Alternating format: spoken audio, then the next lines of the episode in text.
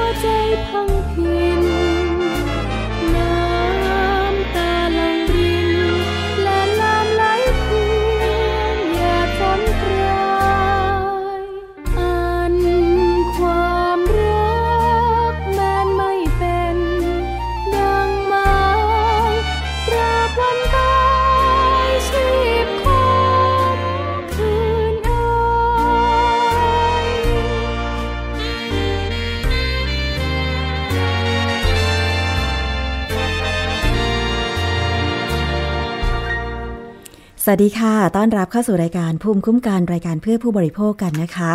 นี่คือช่วงเวลาดีๆ ของผู้บริโภคค่ะ ซึ่งเราทุกคนนี่แหละ ที่เป็นผู้บริโภคนะคะ หลายคนตั้งคำถามว่าผู้บริโภคคือใครอ้าว เคยมีเหมือนกัน ก็เราทุกคนนี่แหละ คือคำว่าผู้บริโภคเนี่ยมัน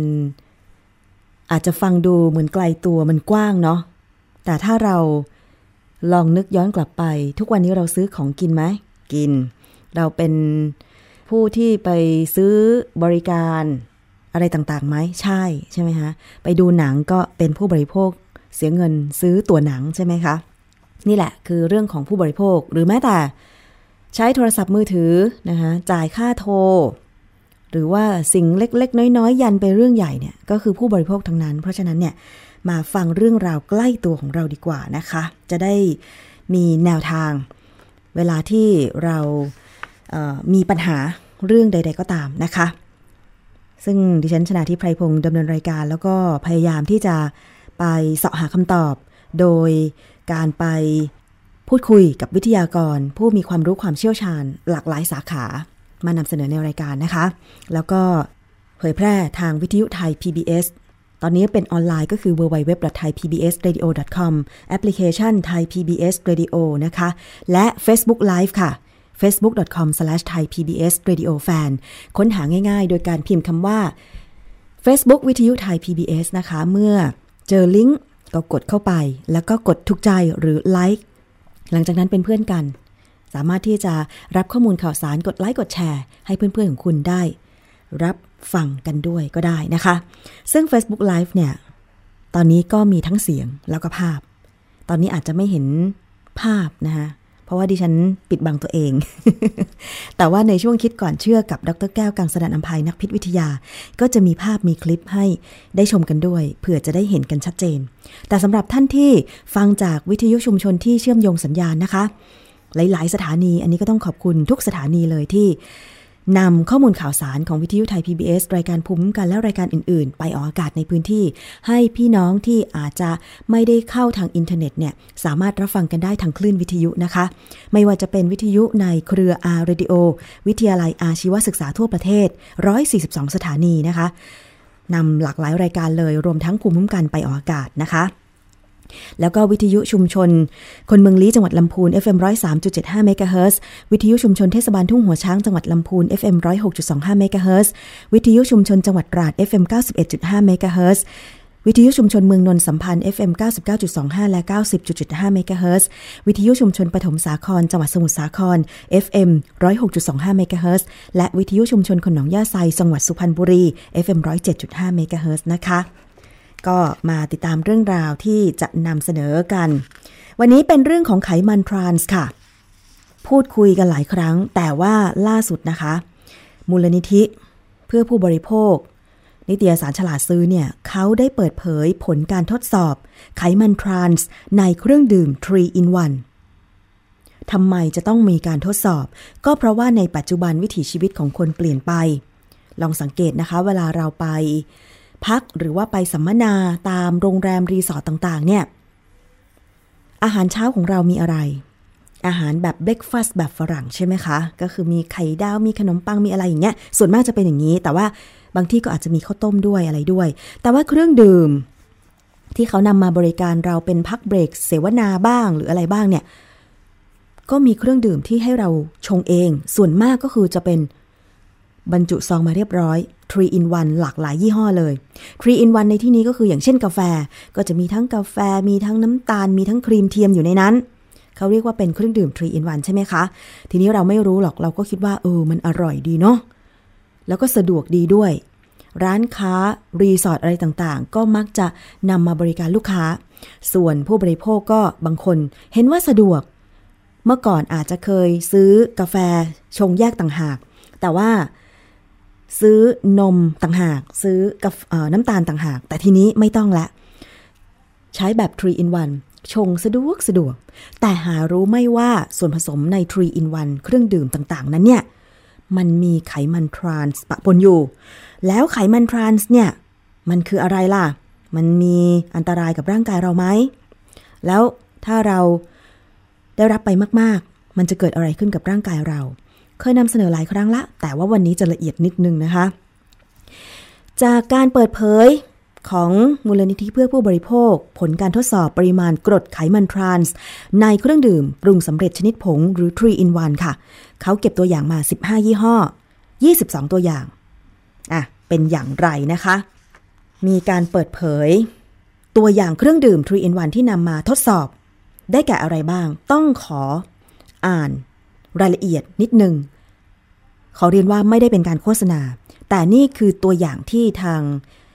มูลนิธิเพื่อผู้บริโภคเก็บมาทดสอบในห้องปฏิบัติการนะคะหนึ่งก็คือโกลเด้นเครื่องดื่มข้าวกล้องงอกผสมธัญพืช 7 ชนิด สูตรไม่ผสมน้ำตาล 2. โอวัลตินเครื่องดื่มมอลต์ผสมนม ปรุงสำเร็จ Nature Select White เมาส์สูตรไขมันต่ำผสมคอลลาเจน 3. ก็คือ Royal Myanmar Tea Mix 4. Ranong Tea ชาไทยปรุงสำเร็จชนิดผง 5. Blue Mousse เครื่องดื่มรสช็อกโกแลตปรุงสำเร็จชนิดผง 6. มัทฉะนมปรุงสำเร็จชนิดผง 7. โกโก้ดัชเครื่องดื่ม ดัชโกโก้ปรุงสำเร็จชนิดผง 8. Ranong Tea ชานมไทยปรุงสำเร็จชนิดผง 9. ไมโลเครื่องดื่มช็อกโกแลตมอลต์ปรุงสำเร็จชนิดผง Active Go สูตรน้ำตาลน้อย 10 สูตรน้ำตาลน้อยนะคะ 10 ก็คือ Nesvita เครื่องดื่มธัญพืชสำเร็จรูปรสดั้งเดิม 11 โอวัลตินเครื่องดื่มมอลต์สกัด3 in 1 Crunchy 12 โอวัลตินนมถั่วเหลืองปรุงสำเร็จ ชนิดผง น้ำเต้าหู้ผง Nature Select Choice 12อ่า13 นะคะ ซองเดอร์เครื่องดื่มธัญญาหารสำเร็จรูปผสมงาดำหวานน้อย 14เอ็กซองชาปรุงสำเร็จรสนมชนิดซอง 15. เนสวิต้าเครื่องดื่มธัญญาหารสำเร็จรูปรสมัชฉะลาเต้ 16. โอวัลตินนมถั่วเหลืองปรุงสำเร็จชนิดผง น้ำเต้าหู้ผง Select Nature Choice สูตรผสมงาดำและงาขาว 17. คำฉัน น้ำนมถั่วเหลืองสำเร็จรูปผสมข้าวกล้องงอก 5 ชนิด 18. ซองเดอร์เครื่องดื่มอาหารธัญญาหารสำเร็จรูปผสมงาดำรสจืด 19. คำฉัน น้ำนมถั่วเหลืองสำเร็จรูปต้นตำรับ 20. ดีมอลเครื่องดื่มช็อกโกแลต มอลปรุงสำเร็จ 3 in 1 สูตรมอล plus 21เนสวิต้าเครื่องดื่มธัญญาหารสำเร็จรูปสูตรถั่วเหลืองและเมล็ดเชีย และ 22 ก็คือซุปเปอร์ชานมปรุงสำเร็จ นี่คือ 22 ตัวอย่างที่เก็บมาทดสอบไขมันทรานส์ในนี้นะคะ เป็นเครื่องดื่มปรุงสำเร็จ 3 in 1 ทีนี้เรามาดูกันว่าคำแนะนำในการบริโภคไขมันทรานส์เนี่ยเป็นอย่างไรบ้างนะคะ เขาบอกว่า WHO หรือองค์การอนามัยโลกเนี่ยแนะนำว่าไม่ควรบริโภคไขมันทรานส์เกินกว่า 2.2 กรัมต่อวัน หรือควรพบความเข้มข้นสูงสุด ไม่เกิน 0.5 กรัมต่อหน่วยบริโภค ทีนี้ทั้ง 22 ตัวอย่าง มีผลการทดสอบเป็นอย่างไร พบหนึ่งยี่ห้อ มีปริมาณกรดไขมันทรานส์สูงกว่าที่กำหนด ก็คือเครื่องดื่มข้าวกล้องงอก ผสมธัญพืช 7 ชนิด สูตรไม่ผสมน้ำตาลยี่ห้อโกลเด้นที่มีไขมันทรานส์อยู่ที่ 2.43 กรัมต่อ 100 กรัม ก็คือ 0.7 กรัมต่อ 1 หน่วยบริโภคก็คือ1ซองนะคะคุณผู้ฟัง มันไม่ใช่ว่าเขาบรรจุแพ็คมา 20 ซอง แล้วมันเจอ 20 รวมกัน 2.43 กรัม ต่อ 100 กรัมนะคะ มันเจอ 1 ซองในในกล่องนั้นเนี่ย 2.43 กรัมต่อ 100 กรัม มีแค่ตัวอย่างเดียวที่เกิน ทีนี้ ยี่ห้ออื่น ไม่เกินนะคะ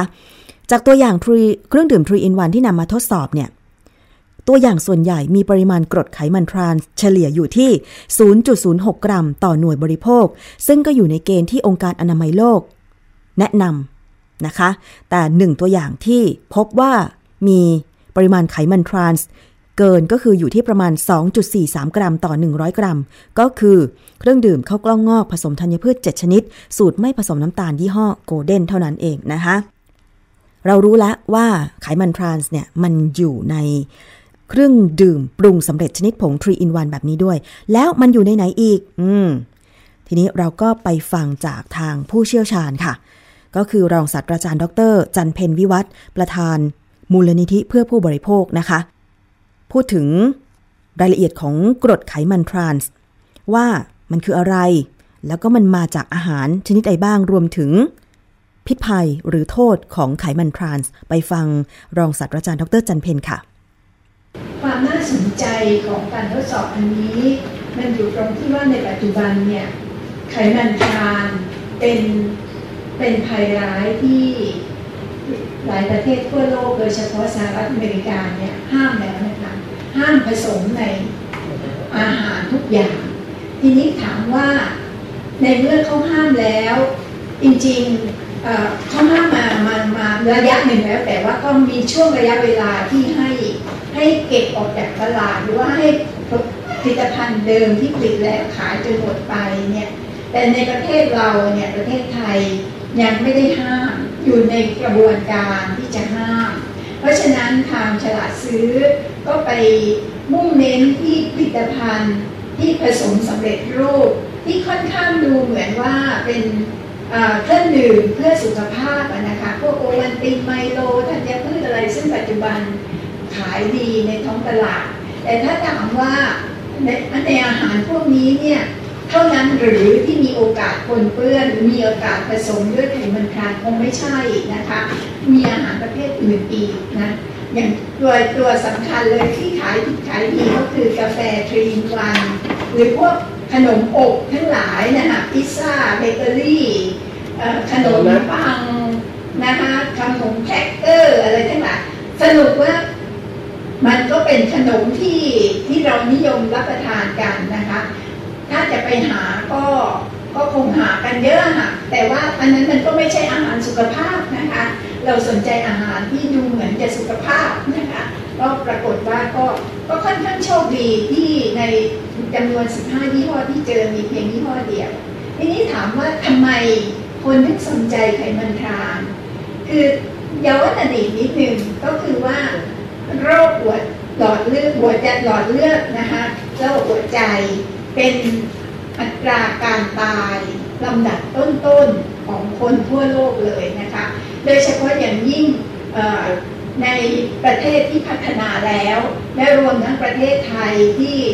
เราบอกว่าเรากำลังพัฒนามานานมากแล้วเนี่ยนะเราก็พัฒนาโดยการมีโรคคล้ายๆกับเขา เพราะว่าการอาหารการกินเนี่ยเราก็เน้นความสะดวกขึ้นนะเพราะฉะนั้นในผลิตภัณฑ์อาหารเดิมเนี่ยเราก็ไปกลัว สารที่เรียกว่าคอเลสเตอรอลนะคะ ซึ่งจะทำให้เกิดโรคหัวใจและหลอดเลือดเป็นสำคัญ ต่อมาความรู้มันเพิ่มขึ้นนะคะเขาก็พบย่อยลงไปอีกว่าไอ้ไอ้คำว่าคอเลสเตอรอลเนี่ย ตัวที่สำคัญจริงๆเลยที่ทำให้เกิดปัญหาก็คือไขมันทรานหรือ trans fatty acid นะคะแต่ไขมันทราน ถ้าเรียนเคมีมาก็คงรู้ว่ามันต่างจากไขมันตัวอื่นยังไงนะคะอันนี้คงไม่ลงลึกขนาดนั้นเอาเป็นว่าเป็นไขมันตัวหนึ่งกรดไขมันตัวหนึ่งที่ที่เขาในฉลากอาหารจะระบุรวมในประเทศไทยเนี่ยอยู่ใน total fat คือไขมันรวมเพราะฉลากอาหารบ้านเราไม่ได้กำหนดให้ระบุแยก แต่ถ้าเป็นในสหรัฐอเมริกานะประเทศที่พัฒนาแล้วอื่นๆ เขากำหนดเลยค่ะ ว่าจะต้องระบุแยกออกมาว่า ภายใต้ total fat หรือไขมันทั้งหมดเนี่ยมีไขมันทรานเท่าไหร่นะคะ แต่ว่าก็ยังมีค่าที่แอบแอบอยู่เหมือนกันนะคะ เพราะฉะนั้นบ้านเราเนี่ยยังยังไม่ทันเขาถามว่ามันสำคัญยังไง ก็เพราะว่าเจ้าตัวนี้เป็นไขมันตัวร้ายจริงๆ ในบ้านเราเราก็จะพูดถึง LDL นะคะว่าเป็นไขมันตัวร้ายนะ HDL เป็นไขมันตัวดีนะคะเพราะฉะนั้นเจ้าไขมันไขมันทรานเนี่ยเป็นตัวการที่ไปทำให้ร่างกายเนี่ยสร้างไขมันตัวร้ายคือ LDL เพิ่มขึ้น สร้างไขมันตัวร้ายไตรกลีเซอไรด์เพิ่มขึ้น แล้วก็ยังมีแถมอีก คือทำให้ การสร้างไขมันตัวดีคือ HDL ลดลงนะคะแล้วก็ยังมีความสามารถพิเศษอีกว่า มันยังมีความสามารถที่จะไปทำให้เกิดการอักเสบที่ผนังหลอดเลือด ทีนี้มันแล้วผนังหลอดเลือดอักเสบเนี่ยสำคัญยังไงล่ะ ก็คือเราคงเห็นการอักเสบที่ผิวหนัง การอักเสบทั่วไปใช่ไหมคะจะเห็นว่ามันมีมีการอออะไรนะ แดงร้อนใช่ไหมคะ แล้วนานๆเข้าไปถ้าเป็นไม่รักษาให้หายเสียทีก็อาจจะมีการเเพิ่มขึ้นของอาการการอักเสบนะคะบวม แล้วก็นานๆไปก็อาจจะมีโรคแทรกซ้อนจากการอย่างอื่นเข้ามา ทีนี้การอักเสบในผนังหลอดเลือดเนี่ยมันก็ทำนองเดียวกันละค่ะคือมีการบวมแดงร้อน แล้วก็ถ้าไม่อักเสบซ้ำแล้วซ้ำเล่าก็ทำให้เกิด เกิดมีริ่มเลือดไปเกาะมั่ง มีเม็ดเลือดแดงไปเกาะมีนู่นนี่ไปเกาะทำให้หลอดเลือดค่อนจะตีบลงเรื่อยๆ นั่นก็คือเป็นสาเหตุของหลอดโรคหลอดเลือด หัวใจ ถ้ามันไปเป็นที่หลอดเลือดหัวใจนะคะถ้ามันไปเป็นที่หลอดเลือดสมอง ก็ทำให้เกิดหลอดเลือดสมองนะคะเป็นปัญหา เพราะฉะนั้นบ้านเราเนี่ยจะเห็นว่าคนป่วยเป็นโรคหลอดเลือดพวกนี้เนี่ย เดี๋ยวเดี๋ยวคนนู้นก็ไปบายพาสคนนี้ก็ไปบายพาสคนนี้ก็เป็นสโตรกนะคะเนี่ยโรคหลอดเลือดทั้งสิ้นเลยเพราเราอยู่ดีกินดีจริงๆอยู่ไม่ดีกินไม่ดีนะคะมากขึ้นเรื่อยๆเพราะว่าอาหารการกินในปัจจุบัน นี่แหละค่ะก็คือความสนใจของไขมันทรานทีนี้ถามว่าแล้วมันมาจากไหนเป็นนักหนา ก็คือเราชอบกิน อะไรที่มันสะดวกใช่ไหมคะ ก็อาหารฟาสต์ฟู้ดทั้งหลายนะฮะแล้วก็การได้มาของไขมันทรานก็คือ เราชอบไปซื้อมาการีนเนยแข็งมากิน เราชอบไปซื้อนู่นนี่ครีมเทียมทั้งหลาย สมมุติว่าไปซื้อครีมเทียมเขาคุณก็คนก็จะบอกว่าต้องศูนย์เปอร์เซ็นต์คอเลสเตอรอลมันระบุในครีมเทียม สมมติคุณไปซื้อครีมเทียมยี่ห้อ ดังๆอะไรพวกนั้นมันจะระบุว่าศูนย์เปอร์เซ็นต์คอเลสเตอรอลเขาโกหกมันก็ไม่ได้โกหกศูนย์เปอร์เซ็นต์คอเลสเตอรอลแต่เขาไม่ได้บอกว่ามี trans fat เท่าไหร่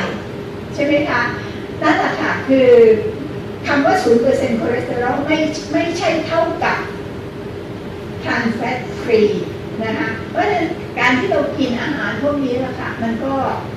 ถ้ายิ่งกินมาก ก็ก็ได้เข้าไปในร่างกายมากทีนี้ที่ถามว่า ต่อหนึ่งหน่วยบริโภค ฉลากอาหารต่อหนึ่งหน่วยบริโภคหมายความว่ายังไงไอ้ three in one นี้ค่อนข้างง่ายนะเพราะว่าเขาแพ็คมาแล้ว prepackหนึ่งหน่วยบริโภคก็คือหนึ่งซองหนึ่งซองมี 0.729 กรัมของทรานส์แฟตของไอ้ไอ้เจ้าเนี่ยไปที่คำนวณออกมาแล้วค่ะให้คำนวณออกมาหมดเลยนะคะหนึ่งมันก็ไม่มันก็เกินไปนิดหน่อยจาก 0.5 ถูกไหมคะ แต่ถ้าคุณกินไอ้ที่ห้ออื่นเนี่ยที่ไม่เกินไม่เกิน 0.5 แต่คุณกินเยอะกินวันหนึ่งหลายซองบางคนบางคนเคยเห็นบางคนทานกาแฟทรีนวันเนี่ยซองเดียวไม่พอนะต้องสองครึ่งหรือสองซอง เพราะมันเข้มข้นได้ใจอะไรแบบเนี้ยมันก็เติมเข้าไป ซึ่งองค์การในโลกเขาก็บอกแล้วว่าโดยการบริโภคต่อวันเนี่ยต้องไม่เกิน 2.2 กรัม คุณถ้าคุณทานเยอะๆ มันก็ไปเพิ่มจำนวนขึ้น และทีนี้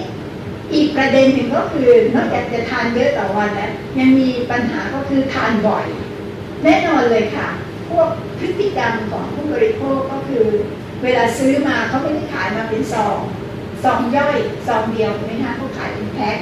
ก็คือนั่นก็คือคุณก็ทานบ่อยๆ ทานบ่อยทุกวันก็เติมเติมการอักเสบเข้าไปในหลอดเลือดทุกวัน เติมอ่าเอนไซม์ที่ช่วยให้ร่างกายสร้างไขมันเลว LDL ทุกวัน ลดไขมันดีทุกวัน นี่ก็คือเป็นเป็นประจำเลยนะคะเป็นกิจวัตรประจำทานนานๆเข้า ร่างกายเราก็ได้รับสะสมอ่าได้รับไอ้ไข ไอ้ไอ้อะไรนะผลเสียของการเกิดโรคเนี่ยเพิ่มขึ้นเรื่อยๆ เพราะฉะนั้นคนเป็นโรคหัวใจและหลอดเลือดทุกคนที่มีคอเลสเตอรอลโดยรวมสูงในบ้านเราเนี่ยหาได้ทั่วไปแล้วเท่าที่ดูเนี่แนวโน้ม อายุลดลงอายุน้อยๆก็เริ่มเริ่มมีไขมันสูงนะคะเพิ่มขึ้นนะคะอันนี้ค่ะคือความความที่ไม่ดีนะคะของของไขมันทรานค่ะ เห็นไหมคะคุณผู้ฟัง นี่คือข้อมูลของไขมันทรานส์นะคะ จริง ๆ แล้วมันไม่ได้อยู่ที่เครื่องดื่มปรุงสำเร็จชนิดผง ไม่ว่าจะเป็นกาแฟ3 in 1ชา3 in 1ธัญพืช3 in 1อย่างเดียวนะคะ แต่ว่ามันอยู่ในผลิตภัณฑ์อาหารอื่น ๆ ด้วยอย่างเช่นครีมเทียมชนิดผง อ่าคำว่าครีมเทียมเนี่ยเดี๋ยวนี้มันมีทั้งผง แล้วก็ครีมเทียมที่แบบมาในรูปของของเหลว ที่มักจะ เอาไว้ในการชงชาชงกาแฟ ลองสังเกตดูนะคะ ลองไปอ่านข้างกล่องเออข้างกระป๋องดูว่า มันไม่ใช่นมนะ มันคือครีมเทียมชนิดเหลว เมื่อก่อนเป็นครีมเทียมชนิดผงเหมือนยี่ห้อที่เรามาชงกับกาแฟ แต่ทีนี้เขาทำผลิตภัณฑ์ให้มันสะดวก แล้วก็มีความคล้ายกับนมมาก ลองไปอ่านดูนะคะ เพราะฉะนั้นเนี่ยใครชอบกินแบบกาแฟสด ชาเย็น นมเย็นอย่างนี้นะคะตอนบ่ายๆร้อนๆ ชอบไปกินแล้วเกิน แล้วก็บอกว่ามันคือนมจริง ๆ มันไม่ใช่นะคะ ถ้านมคือต้องเป็นนมสดอะนมนมผลิตภัณฑ์ที่เป็นนมวัวอะไรอย่างนี้ นมควายก็มีนะคะอะอันนี้ก็คือเรื่องของผลการทดสอบ ไขมันทรานส์ใน เครื่องดื่มปรุงสำเร็จชนิดผง ทีนี้อย่างที่รองศาสตราจารย์ ดร จันเพนวิวัฒประธานมูลนิธิเพื่อผู้บริโภคบอกค่ะว่า ไขมันทรานเนี่ยส่งผลร้าย เช่นเดียวกับกรดไขมันอิ่มตัว มีความเสี่ยงต่อการเกิดโรคหัวใจและหลอดเลือด ความเสี่ยงก็คือว่าทำให้ระดับคอเลสเตอรอลชนิดไม่ดี เพิ่มสูงขึ้น และไขมันดี ลดลงไตรกลีเซอไรด์สูงขึ้นทำให้มีการอักเสบของผนังหลอดเลือดทำให้หลอดเลือดตีบได้ง่าย ในอเมริกามีการประกาศห้ามใช้ไขมันทรานส์ผสมในอาหารทุกชนิดแล้ว แต่ว่าออยของไทยยังอยู่ระหว่างการยกร่างกฎหมาย ที่กำหนดห้ามนำส่วนประกอบอาหาร ที่มีไขมันทรานส์มาผลิตอาหาร หรือห้ามเติมสารไฮโดรเจน ลงไปในกระบวนการผลิตน้ำมัน โดยคาดว่าจะสามารถบังคับใช้ได้ภายในเดือนเมษายน 2561 นี้ ทีนี้เรามาดู ในขนมล่ะ จริงๆ แล้วมันก็มีไขมันทรานส์ด้วย แต่ว่าเอ๊ะมันจะมีรายละเอียดอย่างไร ไปฟังรองศาสตราจารย์ดรจันเพนอีกครั้งค่ะ ในขนมอะไรก็ตามที่อะไรก็ที่เติมพวกเนยเนยเทียมพวกมาการีนเมื่อในอดีตเนี่ยเราคิดว่ามันมาการีนเนยเทียมเนี่ยปลอดภัยแต่เดี๋ยวนี้ไม่ใช่แล้ว หรือไม่ก็เนยขาวรู้จักเนยขาวไหมคะคือช็อกเทนนิ่งเนี่ยนะคะ พวกเนยขาวพวกเนยเทียมมาการีนถ้าเติมขนมอะไรก็ตามที่เติม หรือแม้แต่ไอ้อะไรข้าวข้าวโพดคั่วตามหน้าโรงหนังอะที่ที่เขาใส่เนยพวกนี้ลงไป มันอร่อยอะฮะหรือพวกวิสกี้อะแครกเกอร์อะไรทั้งหลายที่เติมเติมพวกนี้ลงไป มันก็มีมันก็มีมูลค่า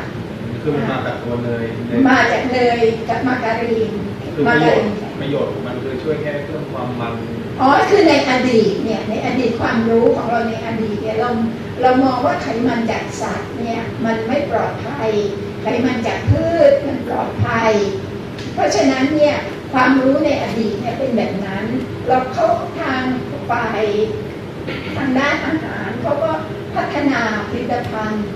การการที่ทำให้ไขมันจากพืชเนี่ยมันอยู่ในรูปของเนี่ย มันจะเก็บได้นานนะคะ มันไม่มันแล้วก็เอาไปผสมกับการผลิตขนมอาหารต่างๆเนี่ยมันสะดวกแล้วก็ทำให้อร่อย เพราะฉะนั้นเนี่ยในอดีตเราก็เชื่อกันแบบนั้น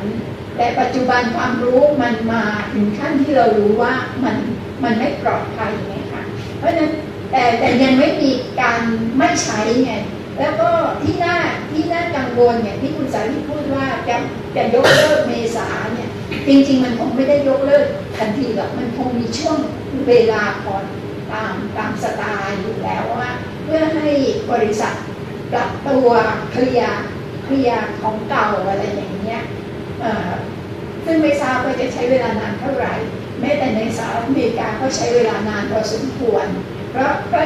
ที่กลัวกันอีกอย่างก็คือว่า เดี๋ยวโปรดักที่ค้างสต็อกในสหรัฐอเมริกา อาจจะ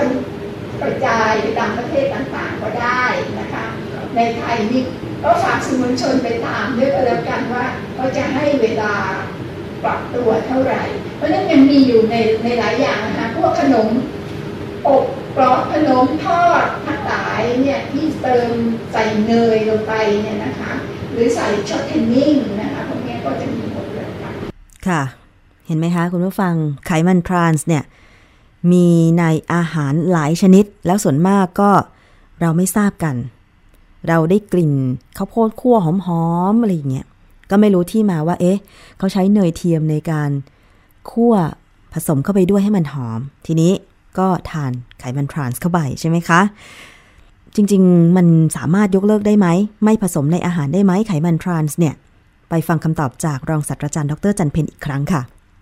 เอาออกนี่ยากมาก คืออเมริกาถึงถึงห้ามใช้เลย ซึ่งอันนี้ออกกำลังกายมันก็ไม่ไม่ขอทนเอามาอ่ามันเอาออกไม่ได้เพียงแต่ว่าการออกกำลังกายมันไปช่วยด้านอื่น มันไปช่วยกระบวนการอื่นของร่างกายที่จะทดแทนมากกว่า คือมันก็ พยายามไม่บริโภคเนี่ยจะดีที่สุด เพราะฉะนั้นเขาก็ถึงบอกว่าต้องเป็นทานแฟตฟรีต้องไม่มีเลยนะคะจริงๆในธรรมชาติเนี่ยถามว่าทานแฟตมันมีอยู่บ้างไหมมันก็มีอยู่บ้างในธรรมชาติแต่น้อยมาก ในไขมันสัตว์อะไรอย่างเงี้ยแต่น้อยมากไม่เป็นคือคือไม่เป็นอันตราย คืออะไรก็ตามที่คนเนี่ยมาประดิษฐ์ขึ้นมาเนี่ยมันจะทำให้ร่างกายเป็นเขาเรียกว่าสิ่งแปลกปลอมนะคะ ของร่างกาย ร่างกายไม่มีเอนไซม์ที่จะไปทำลายหรือไปย่อยไขมันทานเยอะๆที่เรากินเข้าไปนะคะ เพราะว่ามันไม่ใช่สิ่งที่ร่างกายรู้จักมาก่อน มันเป็นสิ่งที่มนุษย์สร้างขึ้นมา ทุกอย่างละค่ะเขาเรียกว่าเป็นสารสารที่สังเคราะห์ขึ้นมาใหม่ก็ทุกอย่างเลยอย่างเป็นพลาสติกเนี่ยร่างกายก็ย่อยไม่ได้ แต่คุณกินไฟเบอร์จากพืชเนี่ยร่างกาย จัดการได้อะไรอย่างนี้เพราะถ้าคุณกินพลาสติกเข้าไปร่างกายก็ทำอะไรไม่ได้นะคะค่ะเพราะฉะนั้นเนี่ยการที่จะไม่กินเป็นสิ่งที่ดีที่สุด และถามว่าแล้วมีคนกังวลเนี่ยนะนี่ก็ฝากบอกไปว่า มีคนกังวลเพื่อนดิฉันเองนี่แหละ แล้วต่อไปจะทำเบเกอรี่ได้ยังไง เออก็มันเป็น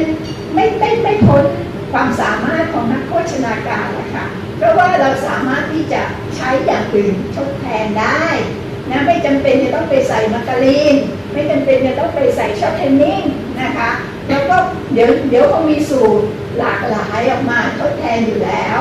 นะคะอาจจะอร่อยกว่าด้วยซ้ำไปนะคะไม่ไม่ไม่น่ากังวลประเด็นนั้น แล้วก็จริงๆไอ้ขนมพวกนั้นนะคะมันก็ไม่ใช่ขนมที่ควรรับประทานอยู่แล้ว หรือว่า ไอ้ที่เจอสูงสูงๆเนี่ยของยี่ห้อโกลเด้นก็คิดว่าคงจะถ้าเจ้าของผลิตภัณฑ์รู้เขาก็คงไปปรับสูตรได้ มันไม่ใช่อยู่ในวิสัยที่ว่าแก้ไขไม่ได้นะคะมันอยู่ในวิสัยที่แก้ไขได้ทั้งหมดหรือว่าทุกยี่ห้อที่มีน้อย ต่อไปจะไม่มีเขาก็ปรับสูตรได้นะคะสารทดแทนได้อยู่แล้ว ไม่ใช่สิ่งไม่มีไม่ใช่สิ่งที่แก้ไขไม่ได้เลยค่ะค่ะนั่นคือ รองศาสตราจารย์ดรจันเพนวิวัฒน์นะคะประธานมูลนิธิเพื่อผู้บริโภค ท่านก็บอกว่า การที่จะปรับสูตรอาหารอย่างเช่น เค้กเบเกอรี่อะไรต่างๆ หลีกเลี่ยงการใช้เนยเทียมคือมาการีน และเนยขาวอย่างเช่นชอตเทนนิ่งที่มีไขมันทรานส์เนี่ยนะคะ ก็ทำได้แน่นอนนะคะนักโภชนาการก็ต้องคิดสูตรมาแต่จริงๆแล้วดิฉันก็คิดว่ามันปรับได้แหละนะคะ แต่ทีนี้ถ้าเราเนี่ยทาน อาหารที่มีไขมันทรานส์เข้าไปแล้ว อย่างที่รองศาสตราจารย์ดรจันเพนบอกไปว่า การจะเอาออกมาเนี่ยมันยาก เพราะว่าถ้าเราออกกำลังกายเนี่ยมันอาจจะไปเผาผลาญในส่วนอื่น แต่ว่าไขมันทรานส์เนี่ยมันออกไม่ได้นะ มันกลายเป็นว่ามันไปเพิ่มกรดไขมันอิ่มตัว หรือคอเลสเตอรอลชนิดไม่ดีเนี่ยให้สูงขึ้น แล้วมันยังไปลดไขมันตัวดีหรือ HDL ให้น้อยลง แล้วก็ไปเพิ่มไตรกลีเซอไรด์ให้สูงขึ้น ถ้าท่านได้ตรวจสุขภาพประจำปีเนี่ย ถ้ามีอายุตั้งแต่สัก 35 ขึ้นไปเนี่ยนะคะ ตอนนี้เขาก็จะต้องให้ตรวจระดับทั้งคอเลสเตอรอล ไตรกลีเซอไรด์อะไรอย่างงี้ใช่ไหมคะ บางคนเนี่ยอ้วนอ้วนแต่ไม่มีเลย แต่บางคนพร้อมผอมแต่มีเยอะมาก เคยเห็นนะคะเพื่อนๆของดิฉันเอง เพราะฉะนั้นเนี่ยรูปร่างก็ไม่ได้บ่งบอกอยู่ที่พฤติกรรม การบริโภคอาหารมากกว่า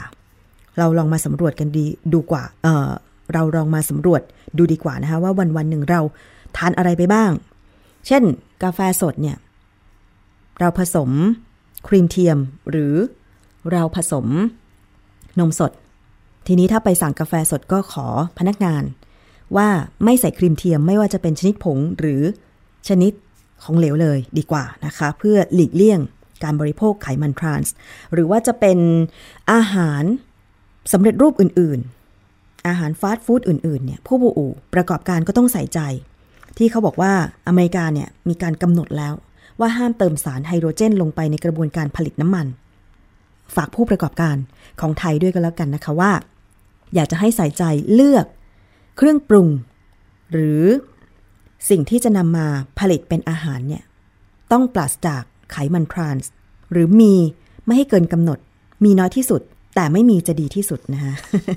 อันนี้ฝากกันไว้ด้วยค่ะ คุณผู้ฟัง เอาละค่ะ ช่วงนี้ฟังเพลงกันครู่หนึ่ง เดี๋ยวช่วงหน้ากลับมาฟังกันต่อกับคิดก่อนเชื่อค่ะ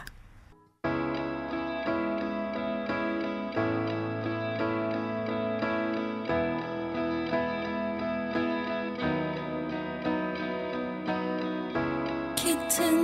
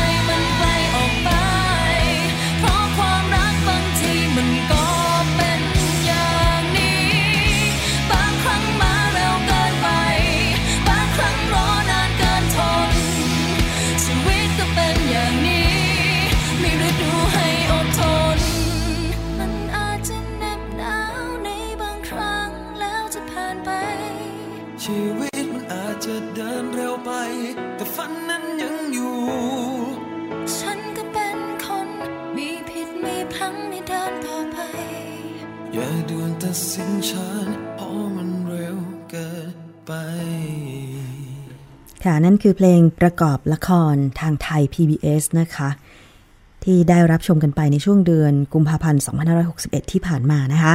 ติดตามกันได้ ก็ยังมีสารคดี แล้วก็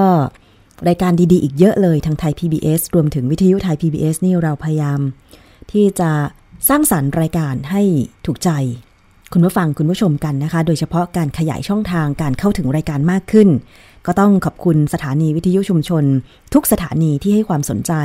นำรายการของวิทยุไทย PBS ไปออกอากาศในพื้นที่ แล้วก็ช่วยแชร์สิ่งที่มีประโยชน์ให้คนอื่นๆ ได้รับรู้รับฟังรับชมกันด้วย โดยเฉพาะ Facebook ของวิทยุไทย PBS นะคะตอนนี้มีหลาย ๆ รายการที่เป็นรายการข่าวที่ไม่สามารถนำเสนอหน้าจอได้เนี่ย เราก็มาต่อยอดมาคุยกัน ทางวิทยุไทย PBS ทาง Facebook Live วิทยุไทย PBS ด้วยนะคะ ช่วงนี้ค่ะ คุณผู้ฟังเรามาตามกันต่อเลยดีกว่า ดิฉันเคยนำเสนอ คิดก่อนเชื่อโดยดรแก้วกังสดานอัมภัยนักพิษวิทยาไป เรื่องของไขมันทรานส์ไปแล้ว แต่เห็นว่าวันนี้เนี่ยมีผลการทดสอบไขมันทรานส์ในเครื่องดื่มปรุงสำเร็จของมูลนิธิ เพื่อผู้บริโภคออกมา ก็เลยอยากจะนำมาให้ได้รับชมกันอีกครั้ง จากดรแก้วกังสดานอัมภัยค่ะ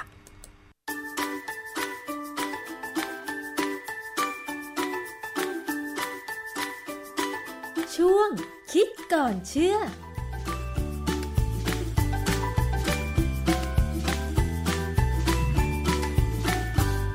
ช่วง คิดก่อนเชื่อวันนี้นะคะ มารู้จักไขมันทรานส์กันค่ะคุณผู้ฟัง หลังจากที่เราเคยได้ยินข่าวนะคะ เกี่ยวกับสำนักงานคณะกรรมการอาหารและยาของสหรัฐ มีการออกประกาศในการกำหนดปริมาณไขมันทรานส์ในอาหารต้องไม่เกินปริมาณเพื่อที่จะให้ผู้บริโภคของสหรัฐเนี่ยนะคะไม่ได้รับไขมันทรานส์มากเกินไป ความจริงแล้วไขมันทรานส์คืออะไรมันอันตรายมากน้อยขนาดไหนนะคะ ไขมันทรานเนี่ยนะครับมันเป็นคล้ายๆว่าเป็นก็ใช้คำว่า by product หรือเป็นสิ่งที่เกิดมาโดยที่ไม่ได้อยากให้มันเกิดเลย ของการทำให้น้ำมันที่มีกรดไขมันไม่อิ่มตัวสูงๆเช่นน้ำมันถั่วเหลืองน้ำมันข้าวโพดเนี่ยมีสภาพเป็นไขมันที่แข็งขึ้น เพื่อใช้ในอุตสาหกรรมอาหารเออเวลาเขาจะทำให้น้ำมันเหลวๆเนี่ยกลายเป็นน้ำมันที่ ค่อนข้างจะมีความแข็งเนี่ยนะฮะเขาจะใช้การเติมไฮโดรเจนเข้าไปในตำแหน่งที่อยู่ในโมเลกุลของไขมัน ซึ่งเป็นตำแหน่งที่ไม่อิ่มตัวให้มันอิ่มตัว แต่ทีนี้ในการเติมไฮโดรเจนเข้าไปเนี่ยมันมีการย้อนกลับ คือเติมเข้าไปแล้ว มันย้อนกลับมากลายเป็นไขมันที่ไม่อิ่มตัวเหมือนเดิมได้ แต่ว่าพอมันย้อนกลับมาแล้วเนี่ยเดิม โมเลกุลของไขมันไม่อิ่มตัวเนี่ย มันจะมีการไม่อิ่มตัวในลักษณะที่ทางภาษาทางเคมีทางด้านเคมีเขาเรียกว่าซิสคำว่าซิสนี่ก็เป็นเป็นลักษณะอันหนึ่งทางอะตอมของโมเลกุลเนี่ยนะครับ แต่ว่ามันจะกลายเป็นทราน ซึ่งเหตุผลที่โมเลกุลของไขมันมันใช้มันเปลี่ยนกลับมาเป็นไขมันทรานเนี่ยเป็นเพราะว่าอ่าลักษณะการเป็นทรานเนี่ยทำให้โมเลกุลมีความสบาย ที่คำว่ามีความสบายไม่เครียดเท่ากับการเป็นซิส อันนี้อันนี้อาจจะค่อนข้างจะดูฟังแล้วไม่ไม่ค่อยเข้าใจนะก็ไม่เป็นไร รู้แต่ว่าไขมันทรานส์เนี่ยเอ่อถามว่ามันมีปัญหาไหม โดยทั่วไปในทางด้านเอ่อการศึกษาทางเอ่อวิชาวิทยาศาสตร์สุขภาพเนี่ย เราจะพบว่าถ้าใครที่กินไขมันทรานส์มากๆเนี่ยคอเลสเตอรอลจะสูงค่ะแต่ก็ไม่ได้หมายความว่าไขมันทรานส์เนี่ยร่างกายจะใช้ไม่ได้เลย เพียงแต่ว่าต้องไปใช้ที่ตับ แล้วร่างและตับก็จะใช้ไขมันทรานส์เนี่ยหลังการใช้ไขมันซิส ซึ่งไขมันซิสเนี่ยเป็นไขมันที่อยู่ในธรรมชาติในอาหารธรรมดาทั่วๆไปของพวกเอ่อน้ำมันพืชต่างๆนะฮะนั้นไขมันทรานเนี่ยจึงเป็นตัวที่เหตุเหตุที่ฝรั่งเนี่ยกลัวไขมันทรานมากเพราะเขากินไขมันสูงค่ะแล้วเขากินเอ่ออาหารที่ใช้น้ำมันพืชที่เติมไฮโดรเจนเข้าไปแล้ว ซึ่งเขาใช้คำว่า hydrogenated fatty acid ซึ่งเอ่อถ้าเรามองในแง่ของคนไทยเนี่ยเราก็จะมองเห็นว่า มันมีคำว่าเนยขาวค่ะเนยขาวนี่แหละคือตัวไขมันที่เขาเขาเติมไฮโดรเจนเข้าไปในน้ำมันพืช แล้วได้เป็นคล้ายๆเป็นเนย เป็นเป็นคล้ายๆเนยเทียมแต่เป็นสีขาวนะฮะอันนี้เขาเอาไปใช้ในการทอดอาหาร ซึ่งอาหารพวกฟาสต์ฟู้ดต่างๆ ใช้ไอไขมันแบบนี้แทบทั้งนั้น ดังนั้นเนี่ยจากการที่สหรัฐอเมริกาเนี่ยเขามีการทำสำรวจว่าตั้งแต่มีการนำไอ้เนยขาวเนี่ยมาใช้ในอุตสาหกรรมอาหารเนี่ย ปรากฏว่าคนอเมริกันเนี่ยมีปัญหาคอเลสเตอรอลสูงขึ้นอย่างรวดเร็ว ซึ่งสาเหตุที่มันสูงขึ้นอันนี้ทางด้านกระบวนการยังไม่ค่อยชัดเจนเท่าไหร่นะครับ แต่ว่าผลที่เห็นเนี่ยชัดเจนว่ามันคือตัวต้นเหตุแน่ๆที่ทำให้คอเลสเตอรอลในร่างกาย หรือไขมันไม่ดีในในร่างกายของคนเนี่ยสูงขึ้น ดังนั้นอเมริกาจึงพยายามลดปริมาณพวกนี้ลงถึงจุดหนึ่งในอนาคตเนี่ยจะห้ามการใช้ น้ำมันที่มีไขมันทรานค่ะนะฮะในยุโรปก็เช่นเดียวกัน จะจะลดการใช้ไขมันหรือผลิตภัณฑ์น้ำมันที่มีไขมันทรานอยู่เข้าไปนะฮะเอ่อตอนนี้ประเด็นที่น่ากังวลใจในบ้านเราคือ แต่ก็มีข่าวดีนะครับว่าทางออยหรือสำนักงานคณะกรรมการอาหารและยาของไทยเนี่ยกำลังสนใจเรื่องนี้ค่ะที่จะให้มีการเอ่อจำกัดหรืออย่างน้อยเนี่ยถ้าไม่จำกัดก็ต้องมีการระบุในฉลาก ว่าอาหารชนิดนี้มีไขมันทราน เพราะว่าถ้าท่านเอ่อผู้บริโภคเนี่ยลองไปตามห้างสรรพสินค้าไม่เอ่ยนามที่มีการขายขนมเช่นพวกครัวซองค่ะหรือว่าเอ่อโดนัทหรืออะไรก็ตาม เขาจะระบุว่าเขาใช้มาร์การีนหรือเนยเทียมค่ะในขณะที่อีกอีกห้างหนึ่งอาจจะเป็นเอ่อเป็นเป็นห้างใหญ่ๆเหมือนกันอีกอันเขาอีกกลุ่มหนึ่งเขาจะเขียนเลยว่าเขาเป็นครัวซองต์เนยสด ค่ะหมายความว่าเขาใช้เนยหรือที่เรียกว่า butter จริง ๆ ซึ่ง butter นี้จะมีปริมาณไขมันทรานส์ต่ำมากไม่มีปัญหาอะไรค่ะดังนั้นแต่ราคาก็จะต่างกันนะครับเพราะฉะนั้นเพราะว่าต้นทุนของการใช้เนยเนี่ย ถ้าใช้เป็นเนยเนยขาวค่ะจะถูกกว่าค่ะใช้เป็นเนยบัตเตอร์แท้ๆนะฮะดังนั้นเนี่ยขอว่าถ้าผู้บริโภคคิดว่าสามารถจะจ่ายให้มันแพงขึ้นไปนิดนึง และซื้อสินค้าที่มีไขมันทาน ไขมันทรานต่ำลงได้เนี่ยก็ควรจะซื้อสินค้าประเภทนั้นค่ะลักษณะนั้น ซึ่งจะทำให้เราลดความเสี่ยงของการได้รับคอเลสเตอรอลหรือว่าได้รับไขมันทรานส์ ซึ่งกระตุ้นการทำให้มีคอเลสเตอรอลในร่างกายที่สูงกว่าปกติเนี่ยได้ ก็ทำให้สุขภาพเราดีขึ้นค่ะ อาจารย์ตอนนี้ไขมันทรานส์มาในอาหารอะไรบ้างคะอันนั้นนะคือพวกเอ่อที่เรียกว่าเบเกอรี่นะฮะเอ่อพวกนี้ก็ที่มีขายอย่างที่ผมบอกว่า ถ้าถ้าแหล่งที่ผลิตที่เขามั่นใจดีๆเนี่ยเขาจะเขียนเลยว่าเขาใช้เนยสดค่ะ เนยแท้ๆนะฮะบัตเตอร์ แต่ว่าถ้าที่เขาไม่มั่นใจหรือว่าเขาไม่อยากจะบอกเขาก็จะไม่เขียนอะไร อืมแต่หรือว่าเขาอาจจะระบุระบุในในฉลากเขาว่าใช้มาจารีน ค่ะ ก็ก็ถ้าเมื่อไหร่ก็ตามที่บอกใช้มาจารีนเนี่ยก็ขอให้ผู้บริโภคเข้าใจว่ามันมีไขมันทรานแน่ๆอืมเพราะงั้นเออหรือแม้กระทั่งในพวกเอ่อครีมเทียมค รีมครีมเทียมครีมเทียมเนี่ยเอ่อไขมันที่เขาใช้ก็คือไขมันที่เอาไปเติมไฮโดรเจนก็คือมันจะต้องมีไขมันทรานส์เกิดขึ้น เพราะฉะนั้นคนที่ดื่มกาแฟ three in one หรือว่าอาจจะไม่ใช่กาแฟอาจจะเป็นเครื่องดื่มประเภทอื่นที่เป็นพวก three in one พวกที่มีการใช้ครีมเทียมเนี่ยก็ขอให้เข้าใจว่าท่านได้รับไขมันทรานส์เข้าไปด้วยค่ะแล้วร่างกายจะทนได้แค่ไหน ก็แล้วแต่บุคคลค่ะนะฮะเพราะฉะนั้นในปัจจุบันนี้อย่างผมเองเนี่ยผมเลิก ดื่มกาแฟ three in one แล้ว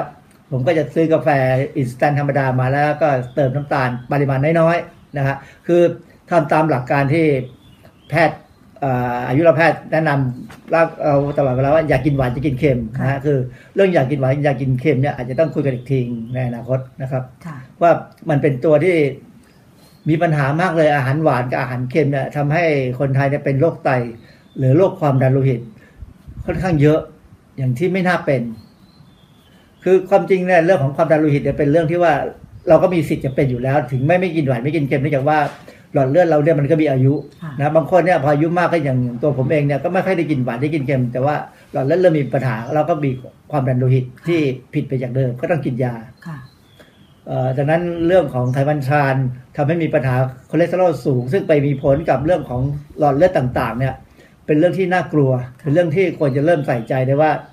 ถ้าหลีกเลี่ยงได้เนี่ย ก็ควรจะหลีกเลี่ยง เพราะให้ดูว่าอเมริกาที่เป็นประเทศที่มีอุตสาหกรรมอาหาร และส่งไปขายทั่วโลกเนี่ย ก็ยังทนไม่ได้ต้องออกมาระบุว่าต้องลดการใช้ไขมันทรานจนถึงอนาคตเนี่ยอาจจะต้องเป็นศูนย์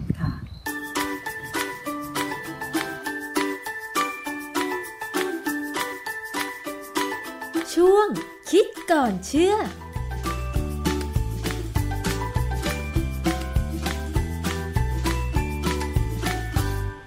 สงสัยต่อไปนี้จะต้องเลือกอาหารที่จะทานมากยิ่งขึ้นนะคะ โดยเฉพาะใครที่ชอบทานเบเกอรี่เค้กอะไรอย่างเงี้ยนะคะ คือตอนนี้เนี่ย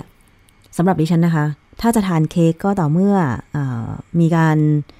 ฉลองวันเกิดอะไรอย่างเงี้ย อยู่ๆจะไปทานเค้กก็ไม่ใช่ แต่บางคนเนี่ย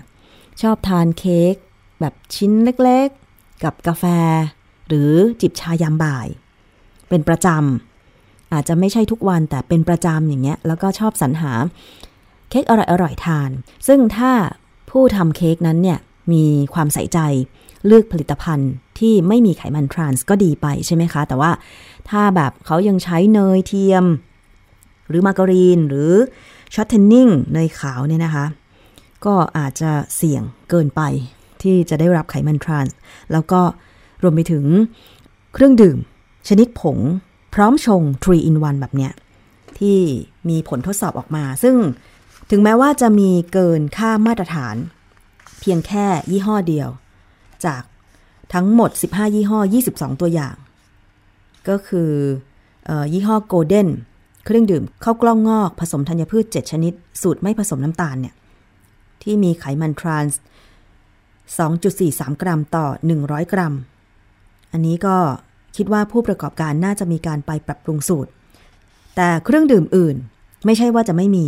มีแต่ว่าไม่เกินค่าที่องค์การอนามัยโลกแนะน